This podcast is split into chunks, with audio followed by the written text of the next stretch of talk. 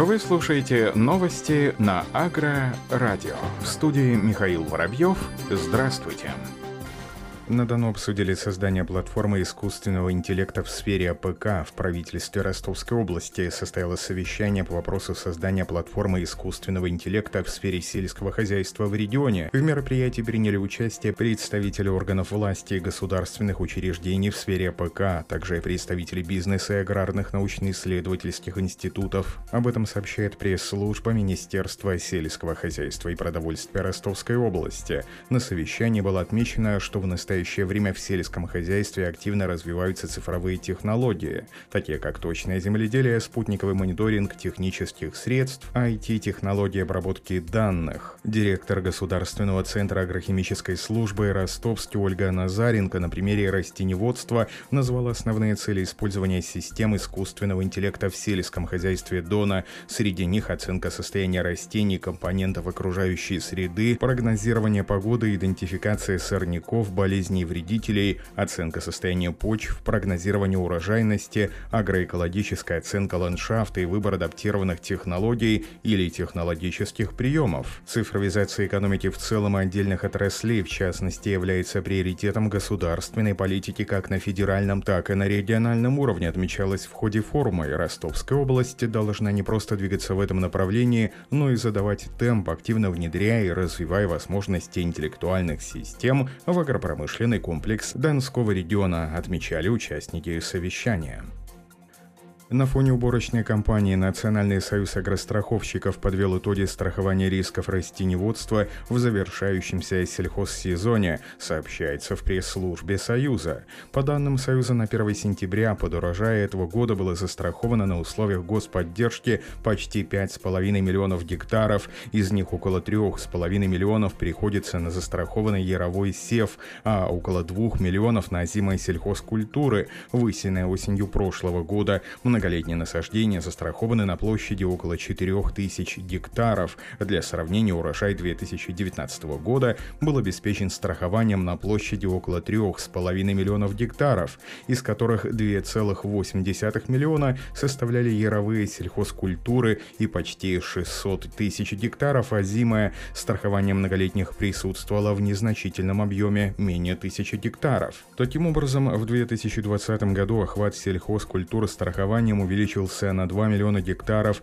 прирост застрахованной площади составил 59%, отметил президент НСА Корней Биждов. Всего страхование сева под урожай этого года организовали на условиях господдержки 55 регионов России. Господдержка аграриям по этому направлению была оказана во всех федеральных округах.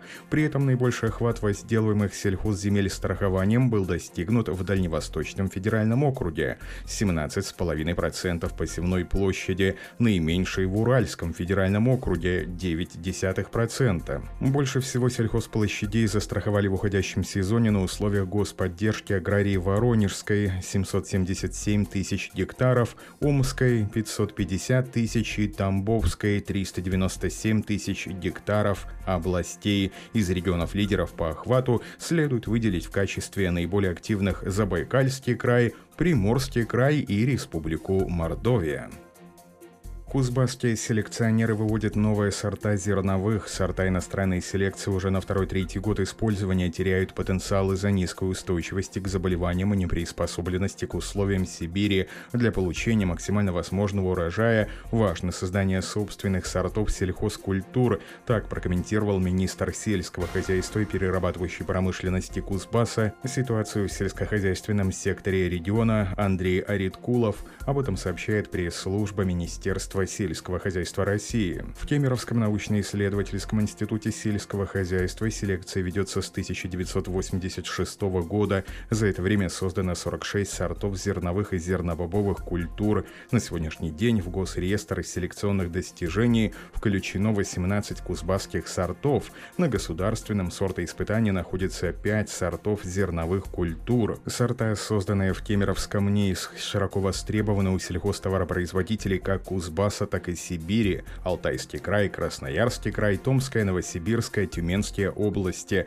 но даже за пределами Сибири, где другие климатические условия, кубанские сорта пользуются популярностью. Например, сорт овца Гаврош был специально включен в реестр для использования в Новгородской области и даже сеется в степях Казахстана. Сорт среднеспелый, устойчив к красному климату. Созданию сортов голозерного овса в целом уделяется большое внимание из-за высокого содержания белка до 22%. Четыре сорта кузбасского голозерного овса входят в госреестр. Сорт Афеня, самый новый, вошел в реестр в этом году. Максимальная урожайность доходит до 60 центнеров с гектара, когда обычного овса урожайность около 20 центнеров с гектара.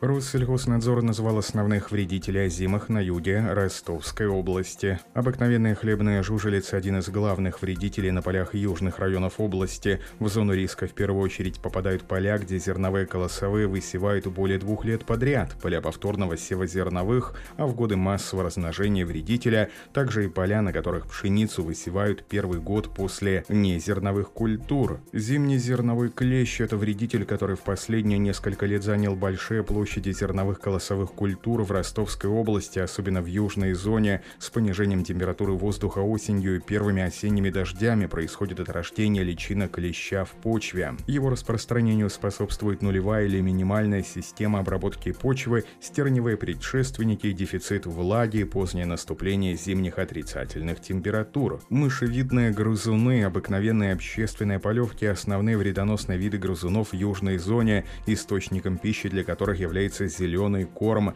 Начиная с осени прошлого года в популяциях грызунов наблюдается фаза подъем численности. Минувшей зимой погодные условия были для грызунов оптимальными, и за лето этого года значительного падения численности не произошло. Как отмечают специалисты, чтобы защитить от грызунов будущий урожай 2021 года, необходимо выполнить весь комплекс агротехнических и истребительных мероприятий, которые включают прежде всего глубокую вспашку стерниколосовых голосовых культур, посевов многолетних трав старше 4 лет.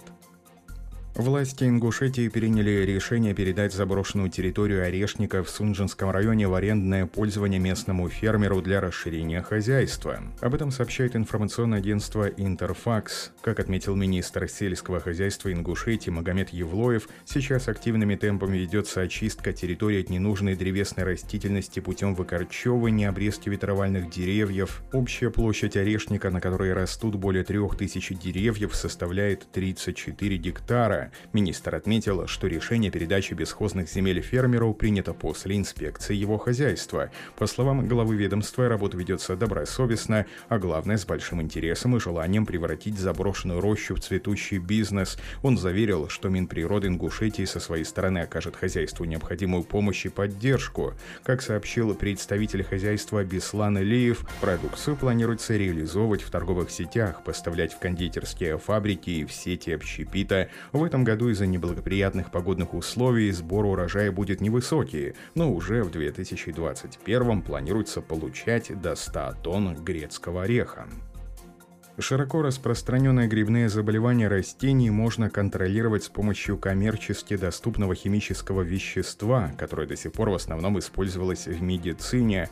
Это открытие было сделано бразильскими учеными. В ходе комплексного эксперимента команда открыла новый метаболический путь, который может быть нарушен этим химическим веществом, тем самым предотвращая вторжение многих известных растительных грибов в растения хозяина. Исследователи из команды Дейзинга нашли способ помешать этой переходной переходной фазе, на которую опирается грипп. Для этого ученые вводили растениям ацетогидроксамовую кислоту, вещество, которое также используется для лечения вредных бактерий в желудке человека и которое, как известно, ингибирует расщепление мочевины. Было также установлено, что кислота эффективна против многих других патогенов, вызывающих, например, мучнистую росу зерновых культур, фитофтороз картофеля, а также кукурузную и бобовую ржавчину. Ученые провели обширные эксперименты, чтобы прийти к своим выводам. Они хотели понять молекулярные детали того, как грибку удается получать азот в начале инфекции. Команда смогла вызвать тот же дефект, который не наблюдали у мутантов в грибах дикого типа, применяя ацетогидроксамовую кислоту, она также блокирует путь деградации пуринов.